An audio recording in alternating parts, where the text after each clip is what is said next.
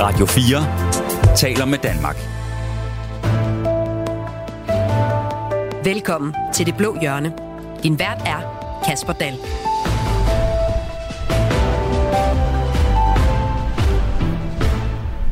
Er ligestilling kun noget, man går op i på venstrefløjen? Eller kan det også få pulsen op og gang i debatten blandt de borgerlige? Det undersøger vi i dagens udgave af Radio 4's politiske debatprogram, Det Blå Hjørne. For hvor tæt er vi egentlig på at have ligestilling i Danmark? Og er det en politisk opgave at sørge for, at flere kvinder bliver direktører og bestyrelsesmedlemmer? Og har vi måske i virkeligheden så travlt med at hjælpe kvinderne, at vi har glemt mændene i ligestillingskampen? Det finder vi ud af i dag. Velkommen til Det Blå Hjørne. Radio 4 taler med Danmark. Og der er ikke så meget ligestilling over øh, dagens panel. Det består nemlig af tre kvindelige politikere. Solbjørg Jacobsen, ligestillingsordfører i Liberal Alliance. Velkommen til. Mange tak. Solbjørg, øh, et tillykke er vel øh, på sin plads til at starte med, fordi lige inden jeg gik i studiet, der nåede jeg lige at læse, at øh, i Altinget, at Liberal Alliance her forud for jeres landsmøde på øh, Tivoli Kongresscenter i København i morgen, har ravet 50.000 stemmer til jer fra Venstre. Ja, det har jeg også hørt. Det er vel en ret god optakt. Ja, det er det. Vi Kunne glæder det- os i hvert fald til i morgen. Kunne det blive bedre? Det må vi se. Det arbejder vi i hvert fald på. Øhm, også velkommen til dig, Marie Bjerre, minister for netop ligestilling, men også digitalisering, og så venstrekvinde. Ja, jeg tænkte, det var en god optakt fra Solbjørg og så over til en venstrepolitiker. Ved du hvad, vi er mange, der har været i Venstre, Marie. Der er plads. Og os. Marie Bjerre, hvordan er det at aflevere sådan 50.000 stemmer til vennerne i øh, Liberal Alliance? Jamen altså, øh, det, er da, det er da aldrig rart at aflevere stemmer. Altså, jeg, jeg mener jo sådan set, at Venstre skal, skal have et langt større opbakning, fordi at der er behov for, at vi har et stort borgerligt, øh, folkeligt forankret parti. Det skal der være på Blå Blok. Der skal der være et stort borgerligt øh, og folkeligt forankret parti, og det er der, Venstre er. Vi er ikke et eliteparti, vi er ikke et protestparti, vi er ikke et enkeltmandsparti, vi er et folkeparti, og derfor er der behov for, at man har et meget stort Venstre. Men hvorfor er folket blevet så trætte af Venstre, at de har smuttet rundt til alle mulige andre partier? Jamen, det er der jo mange, der kloger sig på, øh, inklusiv øh, dig og mange andre kommentatorer, øh, hvorfor vi er endt, hvor vi er. Altså, øh, jeg tror, det meget har, har, har at gøre med det, at vi har taget det valg at, øh, at gå i regering. Øh, jeg tror så også, og det håber jeg på, at vi på sigt vil blive belønnet, at man vil se, at Venstre i regering, det skaber resultater for Danmark. Øh, det her det er langt bedre for Danmark, end hvis man har haft en ren rød regering. Vi øh, skal nok komme til at dykke mere ned i øh, Venstre, fordi det plejer vi at gøre i øh, det, vi kalder for det blå barometer, som jeg har gemt til sidst i dagens udsendelse, fordi i dag der skal vi nemlig diskutere ligestilling, og Marie Bjerre, du er jo som sagt ligestillingsminister. Noget af det, der har fyldt i den her meget, meget korte del af regeringsperioden, som vi jo øh, trods alt har været igennem de første 4-5 måneder, det er en debat omkring øh, kunst på Christiansborg. Mm. Det er nemlig blevet besluttet, at øh, der skal tælles køn på malerierne, der hænger på Christiansborg. Altså, hvor mange mænd er der på malerierne, og hvor mange kvinder er der på malerierne. Hvorfor er det vigtigt? Altså jeg vil lige sige, først og fremmest, øh, så er det jo en debat, jeg har svært ved at gå konkret ind i som minister, fordi jeg hverken må eller kan blande mig i, hvordan Folketinget tilrettelægger sit arbejde, hvad man vælger at gøre i et udvalg eller et præsidium. Hvis øh, et folketingsudvalg synes, det er verdens bedste idé at optælle alt kunst, så er det jo ikke noget, jeg, jeg kan modsætte mig som minister. Men Venstre har jo trods alt støttet forslaget. Ja, det er rigtigt. Øh, og jeg kan sige sådan helt overordnet øh, i forhold til at sætte fokus på øh, kvinder i kunst, det er da sådan set rigtigt nok og helt validt, fordi der er en pointe om, at kvinder øh, ikke er godt repræsenteret i kunst, og det er da godt at få sat fokus på. Øh, der kan sådan set også godt være en pointe om, at der måske er nogle kvinder, der har været overset historisk set. Der er jo, der er jo en naturlig forklaring på, hvorfor at der er flest portrætter af mænd, fordi mænd historisk set har fyldt mest politisk, økonomisk i toppen af samfundet, og derfor bliver det selvfølgelig også portrætteret mest. Man kan ikke udelukke, at der så også har været overset nogle kvinder, for det har jo også været en ligestillingsudfordring. Jeg har da i hvert fald lagt mærke til, at øh, i Folketingets samtaleværelse øh, for et par år siden, øh, der var der nogle andre malerier, der hang derinde. I dag der hænger der et maleri af Marie Lublau, øh, kvinderets, øh, kvinde, kvinde, kvinde, hvad hedder det, forkæmper for stemmeret, øh, der nu er kommet frem. Og det kan jo godt være, at det er sådan noget, man ønsker at sætte fokus på, og det er jo sådan set valid nok. Vi skal også byde velkommen til dagens øh, tredje debattør, Pernille Vermund, politisk leder i Nye Borgerlige. Tak. Pernille Vermund, øh, har du kunst hængende på dit kontor? Det har jeg. Hvor mange kvinder er afbildet på øh, de værker, der hænger der? Jamen, der er faktisk kvinder på begge værker. Ja. Øhm, Er det et bevidst valg? Øh, det ene er et meget bevidst valg. Det er et, øh, et billede af en, jeg tror det hedder kvinden i broen. Jeg kan være ikke helt sikker, men med noget i den retning. En kvinde, der sidder i broen, lovkort nederdel, det er malet i 70'erne, og hun sidder og læser øh, med lange støvler og er for mig sådan et, et billede på, at vi øh, på noget af det, som vi i Danmark måske tager lidt for givet, men som jo alt andet, eller som er alt andet end, end hvad skal man sige, noget, man kan tage for givet i andre dele af, af verden. Det, at man som kvinde kan læse, kan uddanne sig, at man kan klæde sig, som man har lyst til. Øh, og, og sådan, altså, der er et eller andet i det der billede, som er sådan meget, på den ene side meget roligt, og på den anden side også noget af den kvindekamp, som jeg synes, vi øh, skal være stolte af at stå på skuldrene af, men som vi også for, altså, som også fortjener at blive båret videre, og der er stadig øh, noget kamp tilbage. Men Pernille Vermund, er det en god idé, det her med at begynde at tælle øh, køn på øh, værkerne på Christiansborg? Vi har ikke stemt for det. Det har vi ikke. Når det er sagt, så vil jeg sige, når jeg ser øh, museer, for eksempel den Hirsbrugske Samling nu, som jo i højere grad end før sætter fokus på kvindelige malere, så er det jo ikke fordi, de er kvinder, at jeg synes, at det her er interessant, men det er jo for at finde ud af, hvordan så kvinder på verden i den tid. Altså få et, et samlet billede, et helt billede af vores historie. Øh, og der er kvinderne jo halvdelen af vores historie, så det er ikke fordi, det for mig er afgørende, om det er kvinder eller mænd, men hvis man gerne vil have det samlede billede af, hvordan var Danmark for 100 år siden, for 200 år siden. Og der har været, altså der har virkelig været dygtige kunstnere og dygtige øh, malere også, som har været kvinder. De har set øh, verden og Danmark fra et andet perspektiv, og deres fortælling er en anden. Og jeg elsker at få den samlede fortælling, og derfor vil jeg selvfølgelig også gerne have kvindernes. Og sådan fik vi taget hul på ligestillingsdebatten. Det skal vi tale meget mere om nu. Inger, hun har allerede sendt os en uh, øh, sms på 1424. Hun skriver, troede, at optællingen af kvinder på malerierne var en ægte aprilsnar. det var det ikke, Inger. Der er i gang i uh, optællingen. Og hvis du sidder derude og lytter med, og også har lyst til at uh, byde ind, så kan du selvfølgelig blande dig. Send en uh, sms afsted til 1424, så dukker den op her på skærmen i studiet. Du lytter til Det Blå Hjørne på Radio 4. Allerførst så skal jeg lige høre jer helt kort. Ja eller nej? Marie Bjerre, er mænd og kvinder ligestillet i Danmark? Nej. Solbjørk? Kort, ja. Pernille Vermund? Øhm, på mange punkter ja, men der er også nogle punkter, hvor vi hverken har lige stilling eller lige rettigheder, og det er jo noget af det, vi må kæmpe for at rette op på. Men Pernille Vermund, hvor langt er vi så fra målet, hvis det er, målet er total ligestilling? Ja, men målet, men det er jo spørgsmålet er, hvad er målet? Fordi nu skal vi senere diskutere øh, kvinder på direktørgangene og i bestyrelser. Øh, det er ikke det, alene det handler om for mig. For mig handler det om, når vi for eksempel har rettigheder for kvinder, som øh, er lovgivende, men samme rettigheder ikke gælder for mænd, så er det noget af det, vi skal rette op på. Og det er jeg jo glad for, at vi i Nye Borgerlige har stillet forslag om i Folketinget, øh, og at der nu er et flertal, som, som bakker op om. Så der er, nogle, der er nogle reelle punkter, hvor vi ikke har lige rettigheder i henhold til loven. Og så er der i forhold til ligestillingen, jamen der er et behov for en eller anden form for kulturkamp. Og den tror jeg, man skal være varsom med at, øh, at tro, at den skal løses politisk. Marie Bjerre, du svarede også nej. Hvor langt er vi så fra målet? Øh, jamen, vi er sådan set øh, et rigtig langt stykke, øh, og den allerstørste udfordring, øh, det er, at øh, Solbjørk her ved siden af mig siger ja. Øh, at der er en udbredt opfattelse af, at vi har ligestilling. Der er 6 ud af 10 danskere, der svarer ja til, at vi har ligestilling i ledelse. Det har vi ikke. 44 procent af de store virksomheder, der er over 2.000 virksomheder, har ikke en eneste kvinde i bestyrelsen.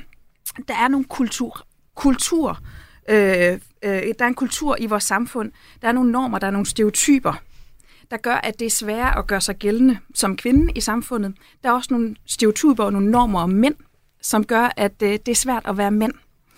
Øh, og vi bliver nødt til at tale om, at der reelt også er nogle ligestillingsudfordringer. Derudover er der sådan set stadigvæk også formelt nogle ligestillingsudfordringer, altså hvor vi i lovgivning rent mm. faktisk ikke har ligestilling. Mm. Øh, det er en sag, som jeg også det er også noget, jeg kæmpet meget med Nye Borgerlige omkring. Øh, det handler omkring, at mænd sådan set ikke er ligestillet, når det handler om, øh, om tilbud til mænd på krisecenter. Øh, der er en formel ligestillingsudfordring. Men vi kan ikke sige, at det kun er det. Der er også noget reelt problem, og det hører jeg sådan også, Pernille, at du siger, at der stadigvæk er noget kulturelt i vores samfund, Absolut. Hvor, hvor kvinder bliver holdt tilbage, øhm, og hvor, hvor der også bliver set en måde på mænd. Altså det er svært for mænd at tale om, at, øh, at man måske er udsat for vold øh, derhjemme, øh, eller vil gerne vil have en lang barsel. Der er nogle udfordringer der. Solbjørg Jacobsen, Du er en del af problemet, siger Marie Jeg er en del af problemet. Ej, men det, som, det, som, Eller måske hele problemet. ej, det, som jeg synes er meget vigtigt at understrege, når det er mig og Marie svarer forskelligt, det er, at vi opfatter ikke ligestilling på samme måde. Jeg ser ligestillingskampen som om, at man som individ har samme muligheder som sine medborgere, uagtet hvilket køn man har. Det mener jeg, at vi har i Danmark. Jeg mener ikke, at jeg er begrænset på grund af mit køn. Derfor så mener jeg ikke, at vi skal fortælle vores unge piger, at der ikke er ligestilling i Danmark, og fortælle, at de er hindret, fordi de er piger.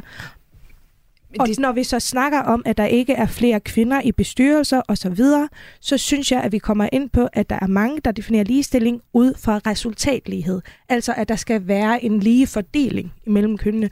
Og der har vi bare mange undersøgelser. Ja, der er nogen, der viser noget med kulturen om, men vi har også mange undersøgelser, der viser, at kønnene prioriterer i gennemsnit forskelligt. Og det kommer så altid til at medføre, at hvis så længe vi træffer frie valg og prioriterer frit, så vil der være en forskel på mænd og kvinder. Og det ser jeg bare ikke som et problem. Altså, jeg synes simpelthen bare, det er en helt vild tilgang til at have det, og sige, at jamen, vi har da lige muligheder. Øh, der er der ligestilling i Danmark. Øh, når der er så mange beretninger, så mange erfaringer om, at man bliver mødt forskelligt, om man er kvinde eller mand. I går havde jeg et møde med Female Invest, øh, der kunne fortælle om alle de barriere, man som kvinde møder, når man er kvindelig iværksætter. Det er helt vildt, som så forskel man bliver set på, om man er kvinde eller en- man er mand. Øh, bare et lille eksempel. Øh, der var en virksomhed med kvindelige, øh, en, en startup med kvinder, der havde fået øh, en, en investering, en, en god pose, en, en stor investering. En mandlig virksomhed, en virksomhed, øh, en startup med, med mænd bag, der havde fået samme investering. Pressen de vælger at afdække det som om, at den mandlige virksomhed, nu opruster de, hurra, det er rigtig godt, hvorimod kvinderne, de sælger ud af deres virksomhed. Det er bare et lille eksempel, hvordan man ser forskelligt på, om det er kvinder, der står bag, eller om det er mænd, der står bag. Og man møder det jo hele vejen igennem. Jeg har også selv mødt det øh, i forbindelse med, at jeg har taget barsel. Jeg har taget, kun taget 8 ugers barsel med min, øh, med min sidste datter. Hold op, hvor har jeg bare mødt ekstremt mange fordomme om, at jeg er en dårlig mor, at jeg burde tage noget mere, øh, og skal jeg ikke tænke på at være noget mere hjemme, og det er også synd for mit barn, og savner jeg ikke mit barn de der spørgsmål havde jeg da aldrig fået, hvis jeg var en mand. Og hvis ikke det er en ligestillingsudfordring, at vi bliver mødt så forskelligt, om vi er mænd eller kvinder, altså, så ved jeg simpelthen ikke hvad. Og jeg synes, det er borgerlig dovenhed, at man ikke vil se de reelle udfordringer, der er i vores Jeg samfund. synes, det er tegn på, at man er påvirket af venstrefløjen, at Venstre lige pludselig tager fuldstændig køb på venstrefløjens definition af ligestilling. Og jeg synes, det er en forsømmelse. Nej, det er en af- liberal. Det er, det er ikke liberal at lave politik, kvoter man vil have og lige- måltal og at lave øremærket barsel. Det er ikke liberalt. Men, men, men det sætter Solbjørn, ikke mennesker Solbjørn, fri. Du hørte intet her om, øh, om hverken måltal eller kvoter. Det her, det handler om en liberal ligestillingspolitik, hvor man gerne vil have lige muligheder. Uanset hvilket køn man har, så skal man have mulighed for at gøre sig gældende i det her samfund. Det er hammerne uliberalt, at man som kvinde ikke kan gøre sig gældende på samme præmisser som mænd. Og jeg synes, du har en meget, meget borgerlig tilgang, en meget, undskyld, en meget konservativ tilgang til ligestillingspolitikken. Jeg er svært ved at se, hvad der overhovedet er liberalt i det der. Altså, du, du fastholder jo en kultur, hvis ikke du kan se, at der er nogle udfordringer, at kvinder ikke, ikke har lige muligheder. At man vælger at tage venstrefløjens ekstreme værktøjer, som at bestemme, hvordan familier skal indrette deres familieliv, det synes jeg ikke er at være liberal. Og der er vi bare blankt uenige. Og ikke for noget, som meningsmålinger står, så tror jeg, at det liberale vælger er enige. Men, men Solbjørn Jacobsen, tror du, det er ligestillingsdebatten, der kommer til at flytte vælgere? Det tror jeg er bestemt en del af det, især for kvinderne. Fordi der er mange liberale kvinder, der ikke vil høre det her, som simpelthen ikke er enige. Vi sidder selv her, du sidder selv som minister. Ja, vi kommer ikke fra et ligestillet samfund. Ja, der er nogle opfattelser, fordi det har ikke været ligestilling. Når jeg bliver spurgt, hvordan får du det til at hænge sammen, fordi jeg får også spørgsmålet, så fortæller jeg, hvordan jeg får det til at hænge sammen. Fordi det er sværere for folk at forestille sig, fordi det har ikke været normalt. Og det ser jeg ikke noget galt i. Og jeg møder ikke, at jeg er en dårlig mor eller noget, men man får at vide, hvordan får det til at hænge sammen. Vi, jo, vi, vi taber jo fuldstændig ligestillingsdagsordenen på blå blok, hvis vi, hvis vi bare siger, ja, der er ligestilling. Det hører heldigvis heller ikke Pernille, hun siger, der er heldigvis noget liberalt øh, i Pernille, der sådan set anerkender, at der er nogle udfordringer med ligestilling, og, og at vi ikke har lige muligheder. Det bør være en kerne liberal dagsorden, øh, at gå ind for ligestilling. Og jeg er meget, meget bekymret for os. Den, vi havde en lang redegørelsesdebat i går i Folketingssalen, øh, hvor, hvor, hvor det, der var for de øvrige partier, inklusiv LA, det var, at vi har ligestilling, vi har lige muligheder. Vi taber ligestillingsdagsordenen til rød blok, til socialisterne, hvis vi ikke anerkender, at der er ikke ligestilling i Danmark. Øh, hvor er det liberale henne? Man kan sagtens anerkende, at der er kønnede problemstillinger, uden at slagte det hele og sige, at vi ikke har ligestilling. Vi kan sagtens anerkende, at mænd er ikke ligestillet i serviceloven. Vi kan sagtens anerkende, at kvinder er ikke ligestillet i reproduktive rettigheder øh, i forhold til mænd. Der kan sagtens være kønnede problemstillinger, uden vi skal sable hele lortet men, og sige, at vi men, har ikke har ligestilling men, i Danmark. Mener du helt ærligt, at kvinder har samme mulighed for at gøre sig gældende som iværksættere, for at gøre sig gældende, øh, for, at gøre, for at gøre karriere, som mænd har? Det mener jeg. Så man bliver ikke mødt med fordomme som, øh, som øh, øh, anderledes fordomme end mænd? Der er ubevidste bias både imod tykke mennesker, imod kvinder, imod mænd, der er skaldet, imod alt muligt. Det er rigtigt. Men er det ikke en du er en del, en, en del af dit køn, er en, det en brøkdel af, hvem du er. Det er rigtigt, det, men det er en del af, hvem du er. Og du vil, alt, du, du vil ikke kunne styre mennesker til at se alle folk som grå, kønsneutrale væsener, der alle sammen giver det samme indtryk. Det kan du ikke. Men jeg synes, at det, at vi, vi anerkender, at vi kommer ikke fra et ligestillet samfund, og derfor så er der nogle tankegange, der skal justeres hen ad vejen. Det sker især når man kan spejle sig, men spejler sig tit i det samme køn, jo flere og flere kvinder, der tager nogle andre arenaer end før, så er der flere kvinder, der kan se muligheder i det, og det bliver mere normaliseret. Det er en udvikling, der sker. Altså, vi er over 40 procent kvinder i Folketinget. Det er ingen kvoter at være med til at skaffe. Ja, og det er da fordi rigtig mange kvinder har måttet gå op imod normer og stereotyper. Det har været så svært for de kvinder, der er gået forrest. Og det er jo fordi, at man bliver mødt forskelligt, om man er mand eller kvinde. Der er ikke reelt lige muligheder. Det viser tallene jo sådan set også. Altså, øh, når vi taler om iværksætteri, investeringer i virksomheder, hvor der kun er kvinder bag, det er kun 0,1 procent øh, af pengene, der går til dem, hvorimod 89 procent går til mænd. Det er fordi, der er nogle forskellige opfattelser, om det er en kvinde, der står bag, eller en mand, der står for bag. Og det er så det, det, det er en doven tilgang at have til det, at man ikke kan se, at der reelt i vores samfund er nogle kulturproblemer, der gør, at vi ikke har lige muligheder. Og det bør der være liberalt at kæmpe for.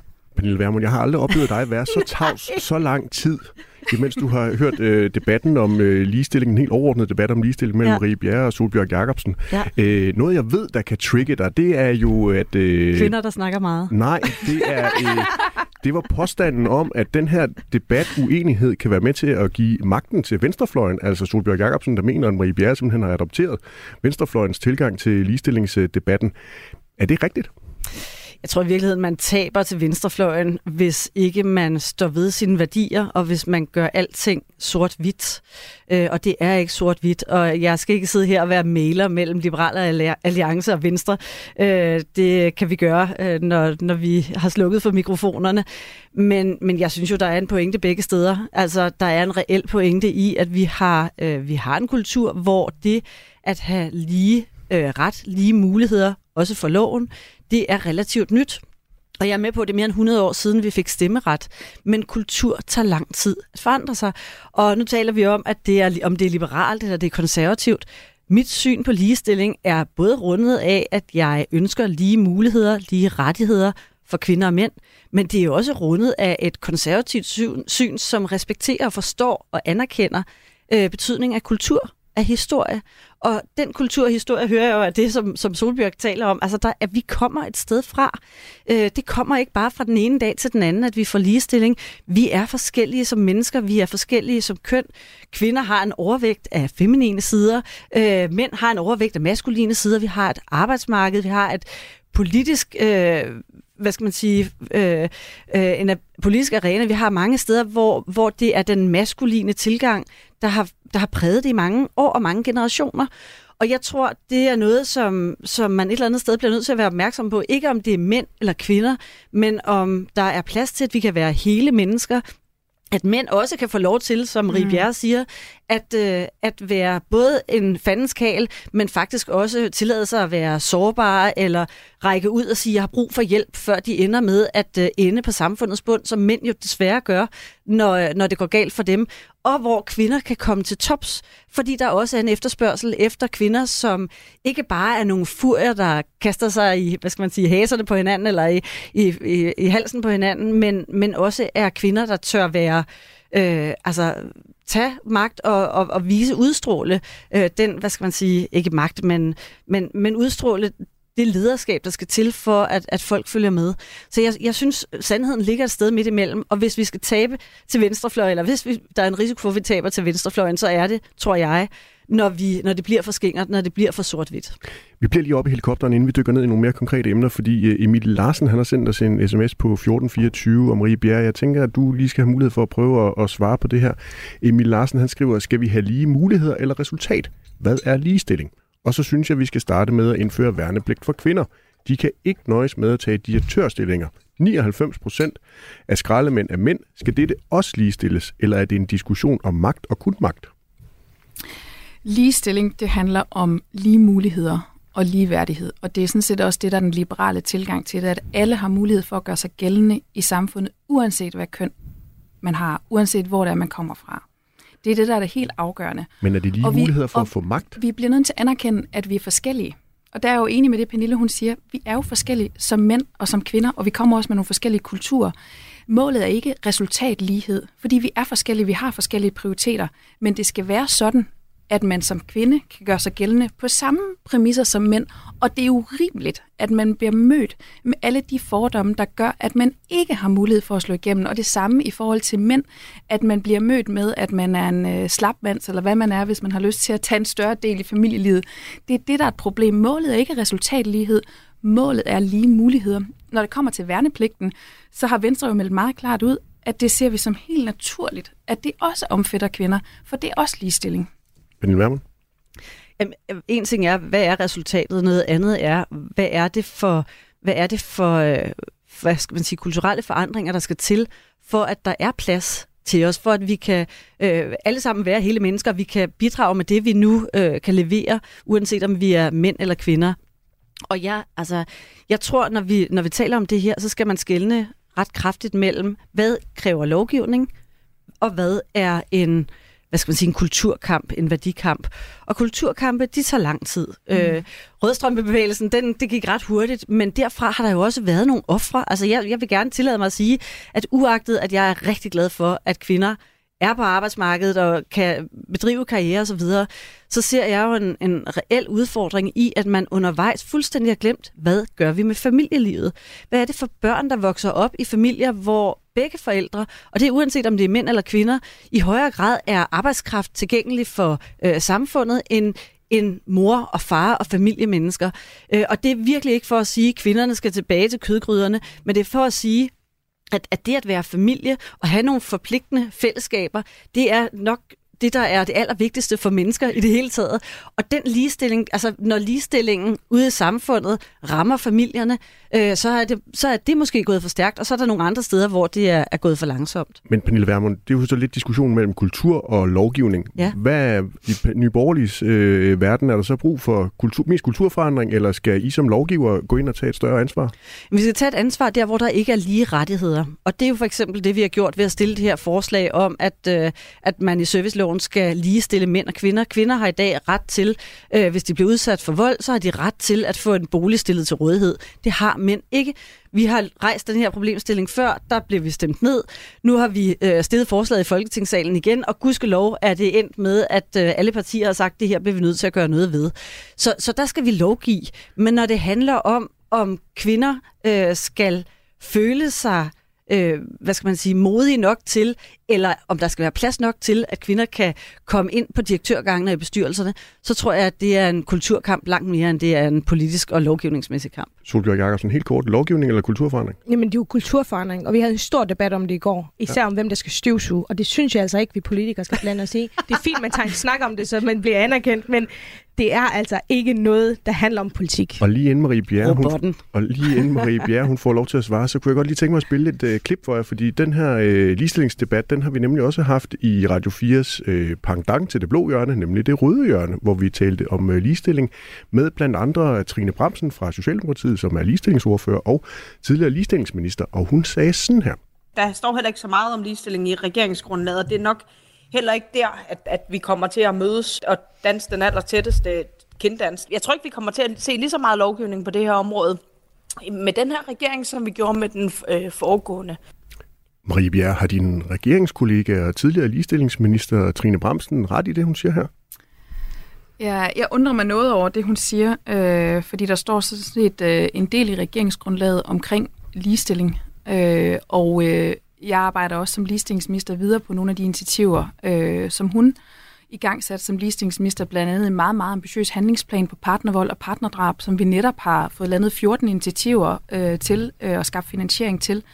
Men hvad er det så, Trine Bremsen ikke har fundet i det her regeringsgrundlag, når hun siger, at der ikke står ret meget, og at man ikke skal regne med, at der kommer ret meget på ligestillingsområdet, ja, når det gælder altså, lovgivning for den her regering? i forhold til LGBT plus personer, der står også omkring kvinders tryghed i nattelivet. Øh, øh, det må du spørge hende om. Øh, jeg synes sådan set, vi, øh, vi er meget ambitiøse på ligestillingsdagsordenen. Det synes jeg også, jeg er. Den debat, vi lige har haft før, viser også øh, meget tydeligt, at jeg mener, at vi har nogle udfordringer på ligestillingsdagsordenen, og at vi skal kæmpe for det. Øh, så det kan jeg ikke genkende til. Solbjørg Jacobsen? Der vil jeg også give Marie ret. Jeg kan heller ikke forstå den kritik af Trine. Altså der, hvor, hvor jeg også synes, det er vigtigt at, øh, at understrege, jeg kan godt forstå, at Marie kan stå og sige, at jeg underkender ligestillingskampen, men jeg kan stadig anerkende nogle problemstillinger, vi skal tage fat i, selvom jeg ikke putter den i den kasse, der hedder ligestilling. Når jeg gerne vil have, at vi gør en indsats mod vold i hjemmet, som primært rammer kvinder, eller rammer flere kvinder end mænd, og øh, mod partnerdrab, så er det noget, som jeg ser som en nødvendig indsats, men ikke fordi vi skal have lige så mange kvinder, som bliver dræbt som mænd. Altså, det er ikke ligestilling. Og når jeg mener, at vi skal have øh, bedre tryghed i nattelivet, så er det også noget, som jeg ser som dejligt for både mænd og kvinder, selvom det kommer flere kvinder til gode, fordi der er flere kvinder, der rammes af det. Så der synes jeg, at vi borgerlige skal være gode til at putte tingene i den rigtige kasse. Sige, det er ikke ligestilling bare fordi vi kan lave noget statistik, der viser, at der er flere kvinder og mænd, der rammes. Det er noget, der er sørgeligt altid, og det skal vi sætte ind på, men jeg sætter det altså ikke i ligestillingsdagsorden. Ligestilling, det er, at alle skal have ret til at stemme, at alle skal have ret til en uddannelse, alle skal have samme muligheder. At vi laver nogle indsatser, som primært kommer et køn til gode, og ikke det andet. Det er ikke ligestilling.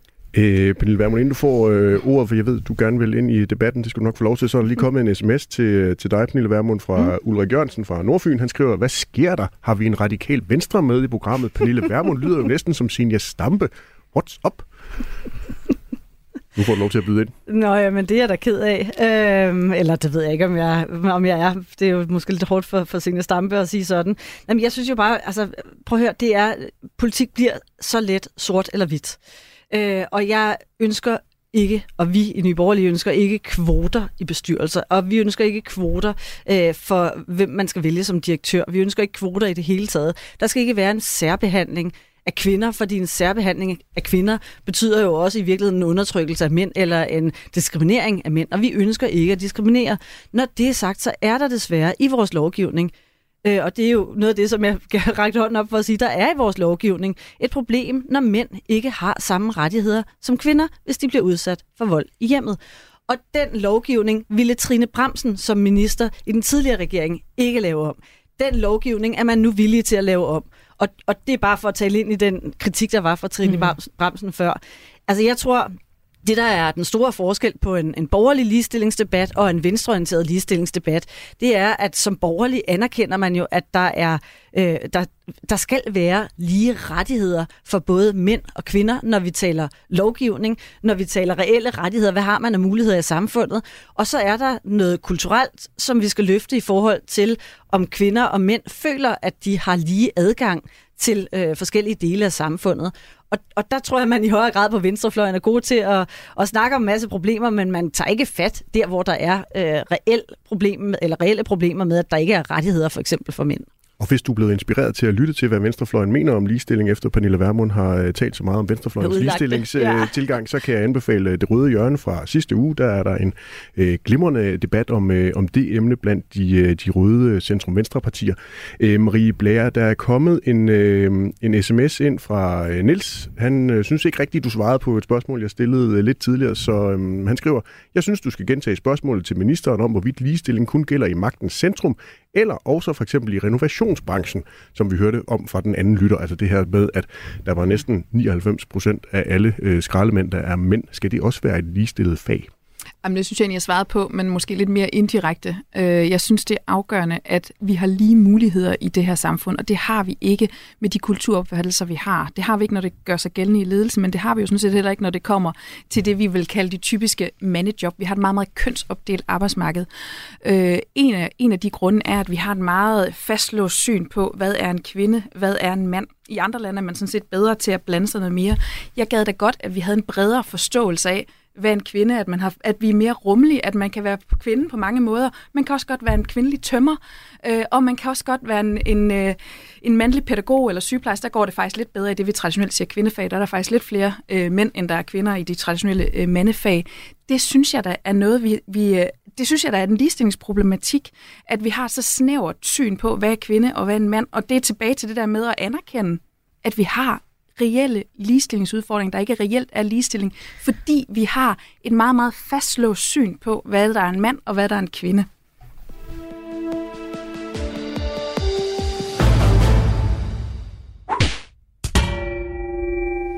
Det er blevet tid til det faste indslag her i programmet, nemlig de blå mærker. Det her vil politikerne sende et venligt, men bestemt blåt mærke i retningen af en kollega fra et af centrum-højre-partierne, som godt lige kunne øh, bruge en, øh, en kærlig opsang. Pernille Vermund, hvem fortjener dit og Nye Borgerliges blå mærke i denne uge? Jamen, ved du hvad, jeg er simpelthen grublet og grublet og grublet. og, øhm, og jeg er det tror, fordi, de er så gode? Nej. Eller er det fordi, det... der er så mange at vælge mellem? Nej, men jeg tror i virkeligheden, det er fordi, nu er det jo så ikke så meget den her sidste uge, men jeg synes jo i den grad, at, at det, der er foregået i Nye Borgerlige gennem den seneste tid, det fortjener et, altså et blåt mærke af en størrelse, så uh, det kan også godt Øh, det kan vi også godt få, selvom det ikke lige har været den her uge, vi har haft problemer nu. Det er noget tid siden, jeg har været i radioen. Og Pernille Vermund, alle nyborgerlige problemer skal vi nok nå at vende tilbage til i øh, det blå barometer. Men er der en særlig lille detalje, du synes lige fortjener?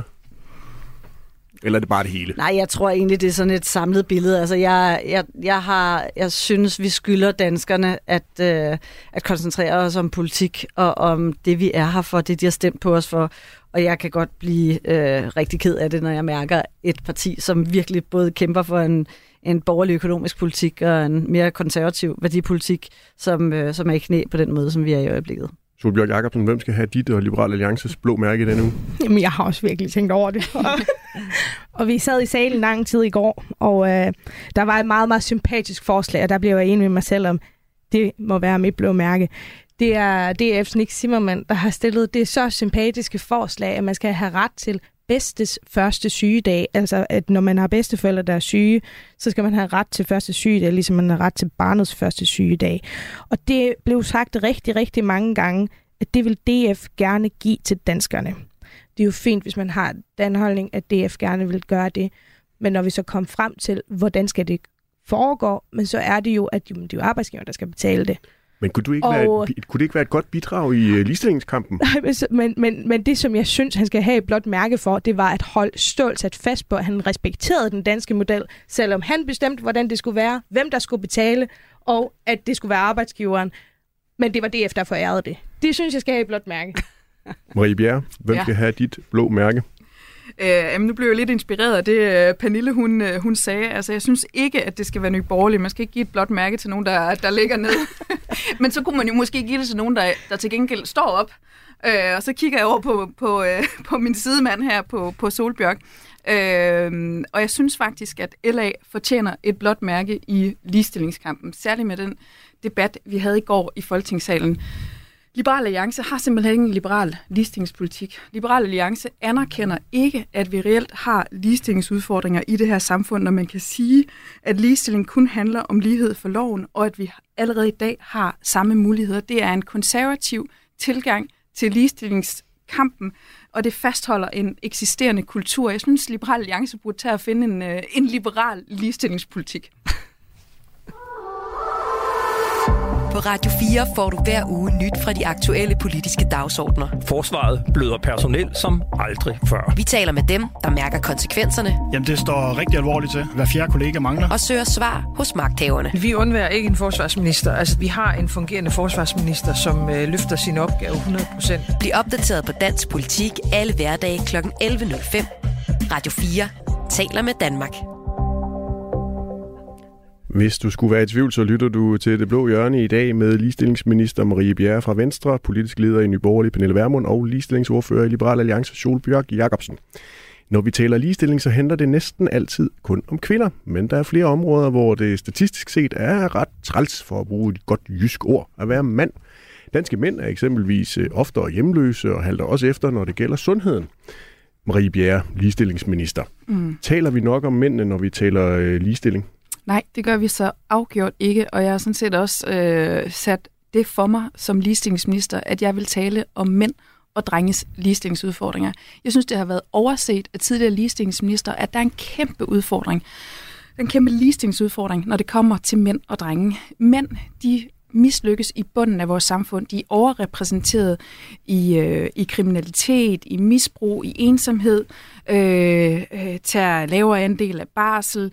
Øh, der er en masse dårlige statistikker i forhold til mænd. Vi bliver nødt til at gøre noget. Når vi så kigger på drenge, jamen, så kan vi også se, at drenge de halter efter i skolen.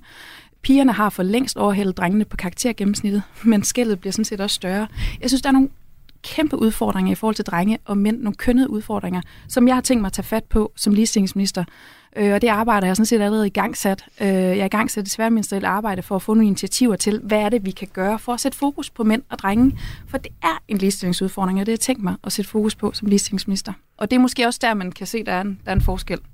Solbjørg Jacobsen, Altså, jeg taler sige, vi for lidt ja, om mændene? der, der, selvom mig og Marie, vi ikke ser en til en til ligestillingsområdet, så, så vil jeg gerne rose hende for at have inddraget det. Det synes jeg, jeg har kunne fornemme lige siden hun startede, at det har hun lagt vægt på. Men du Og- mente jo ellers lige for lidt siden, at der var Nej, fuldstændig jeg, jeg ligestilling skulle mellem lige, mænd og Men kvinder. jeg skulle også lige til at uddybe det, fordi det er rigtigt, at vi har flere mænd i toppen og i bunden af samfundet.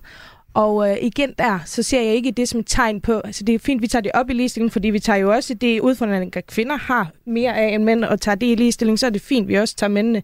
Jeg ser det jo som et socialt problem, ikke et ligestillingsproblem. Det er sørgeligt, uanset om det er en mand eller en kvinde, der er på gaden. Så, så vi skulle er- i virkeligheden have inviteret socialministeren ind så i studiet jeg i synes, dag. det er, det er vigtigt, at vi får resortområden på banen. Jeg synes, det, at vi skal have ligestillingsetiketten på, bare fordi vi kan se i statistikkerne, at det rammer mere et køn end det andet.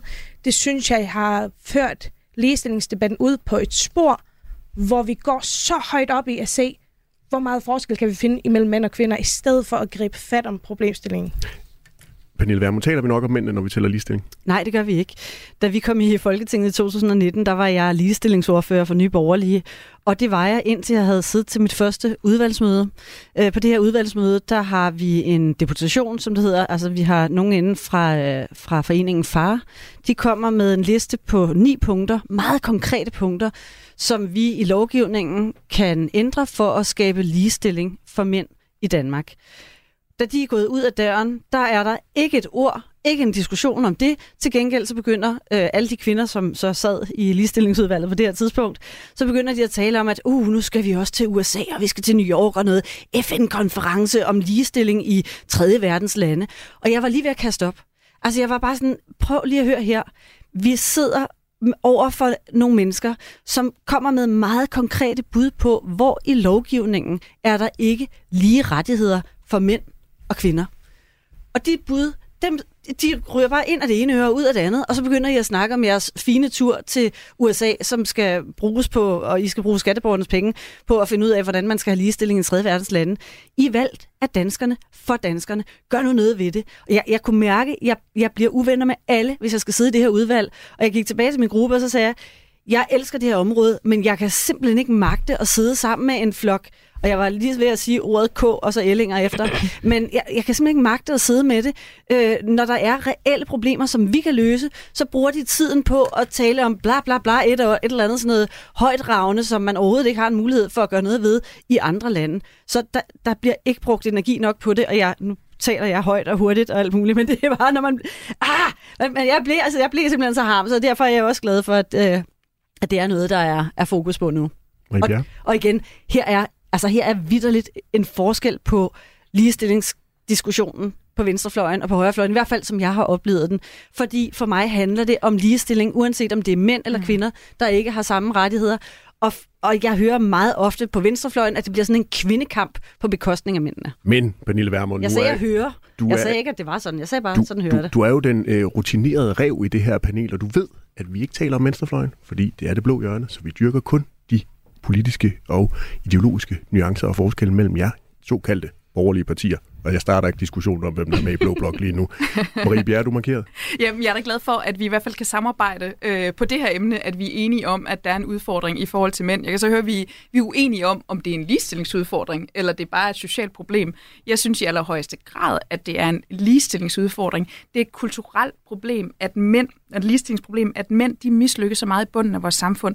Og hvorfor gør de det? Det bliver vi nødt til at stille spørgsmål omkring. Og grunden til, at de gør det, det er fordi, at vi har nogle kulturelle udfordringer. Altså, hvorfor er det, øh, at mænd bliver set på som svage, hvis man taler om sundhed, hvis man taler om, at man har det dårligt øh, øh, psykisk, hvis man er udsat for vold i hjemmet, så bliver man set på som svag, som mænd. Der er tre gange så mange kvinder, der går til psykolog, som der er mænd. På trods af, at det er mænd, der mislykkes i bunden af vores samfund.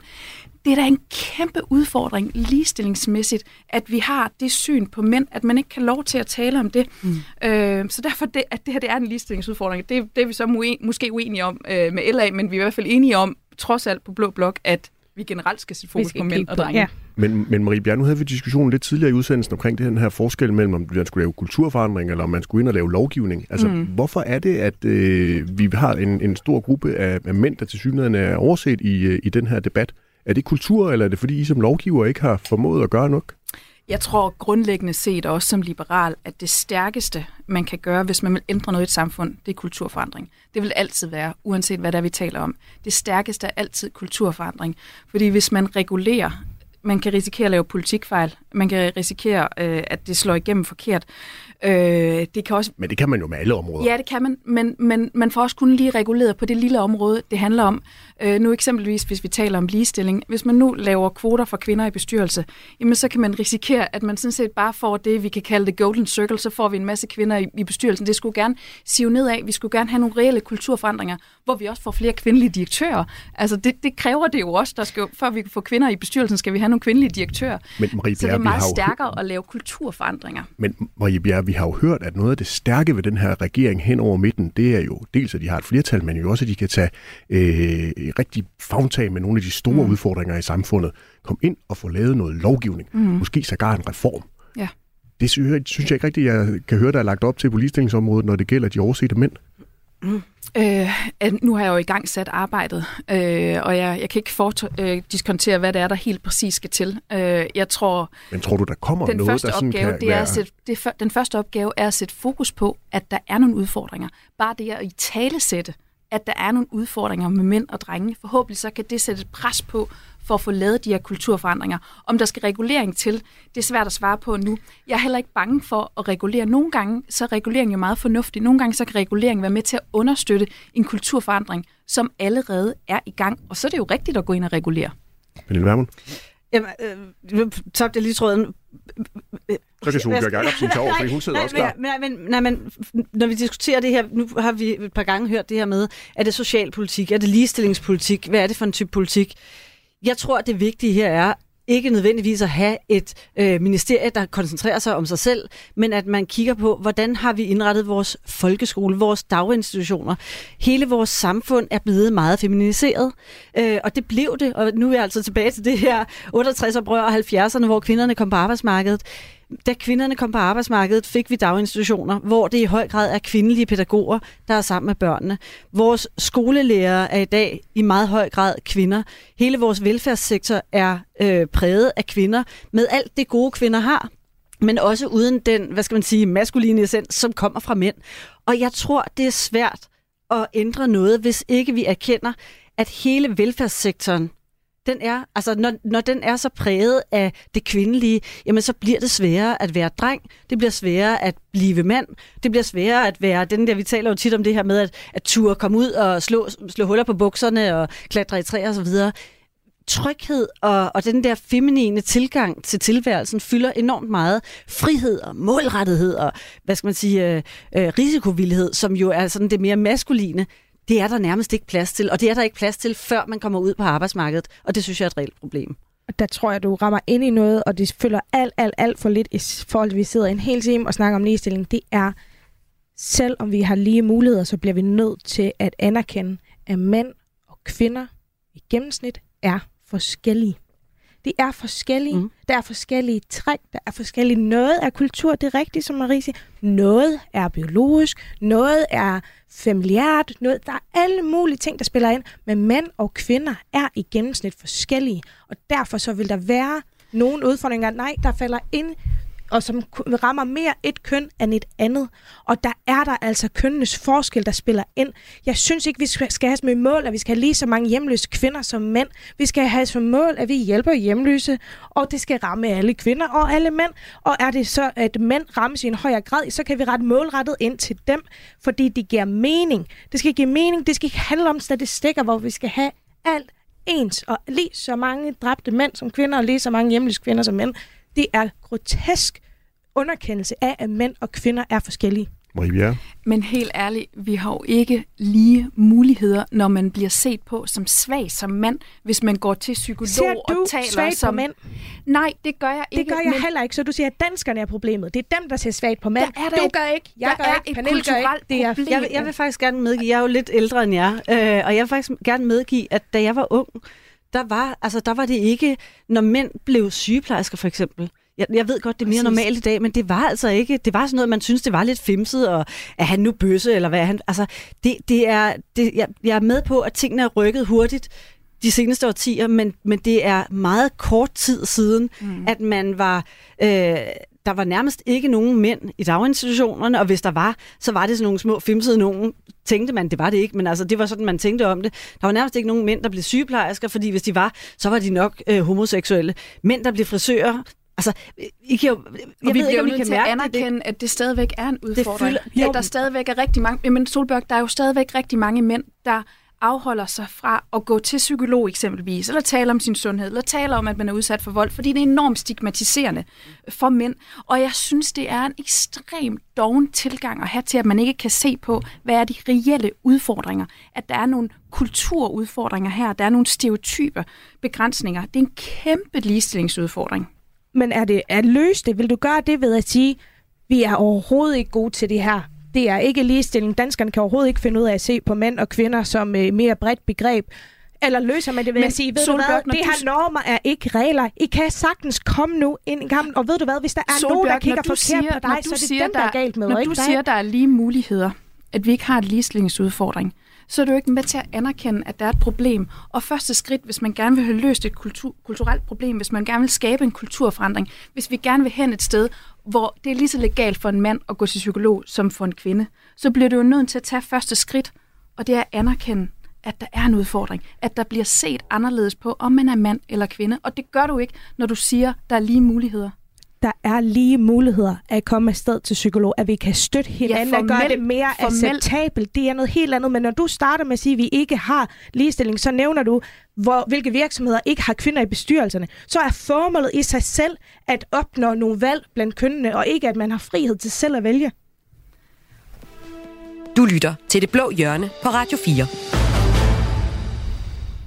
Ja, jeg nåede at kaste en jingle i, øh, i, i hovedet på jer her, fordi vi skal nemlig videre, fordi vi skal jo nemlig lige nå omkring Nye Borgerlige. Det lovede jeg jo øh, øh, Pernille Vermund. Mm. Øhm, fordi der er jo også en øh, gammel borgerlig øh, eksformand, kan vi jo godt kalde øh, Lars Borg Mathisen, selvom han ikke nåede at, at være der så længe. Og også en eksformand, Henriette Ærkemand, der øh, har været en tur rundt i, øh, i medierne her i løbet af de seneste dage.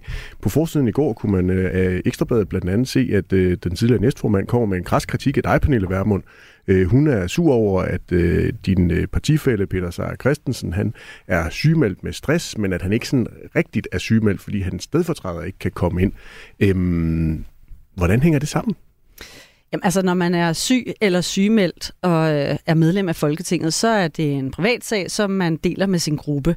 Hvis man søger overlov, så er det noget, man vælger selv, og det er der specielle kriterier for. Søger man overlov, så skal Folketinget stemme om, at man så kan øh, få en stedfortræder til at tale eller træde i en sted. Så det er sådan en, en meget formel ting, men i hverdagen, når vi er syge eller sygemeldte, så er det ikke noget, vi øh, blander andre partier ind i, eller Folketinget ind i.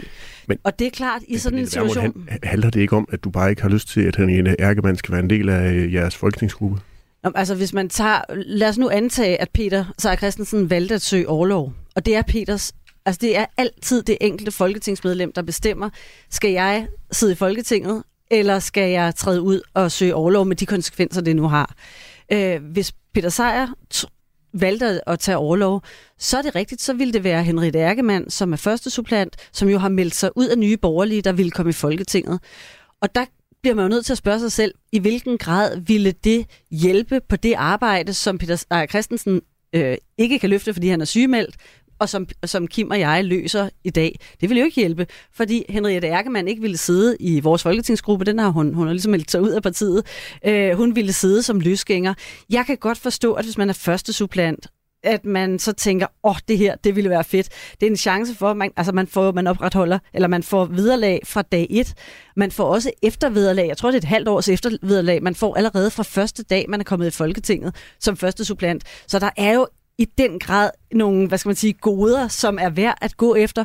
Og jeg kan godt forstå, uanset om det er det politiske, eller om det er økonomien, at man presser på. Men jeg, altså, jeg synes, man skal respektere, at når mennesker øh, er syge eller sygemeldte, så er det en privatsag mellem den person, der er sygemeldt, og arbejdsgiveren. Og det er altså først, hvis man siger, at det her det er så gralt, så jeg ønsker at søge overlov, at det bliver en sag for Folketinget, og dermed også en, en sag for en eventuelt første supplant. Tror du kun det handler, jeg tror du kunne Henriette Ærkemanns øh, lyst til at komme ind på i Folketinget kun handler om økonomi?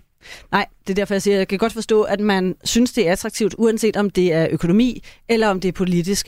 Men politisk er det jo desværre ikke sådan, eftersom Henriette Ærkemann har valgt at melde sig ud af Nye Borgerlige, og hun er første supplant, så er det jo ikke noget, der ville, hvad skal man sige, styrke Nye Borgerlige på Christiansborg. Øh, det ville bare betyde, at Henriette Ærkemann sad som løsgænger øh, og, og kunne i princippet, ja, hun kunne jo gøre, hvad hun havde lyst til, sidde derhjemme og, og få det vederlag og det eftervederlag, samtidig med, at Peter altså stadig ville opretholde sin ret til vederlag. Så det ville være en ekstra udgift for borgerne, og det ville ikke på nogen måde øh, være noget, der hjælper os i vores arbejde.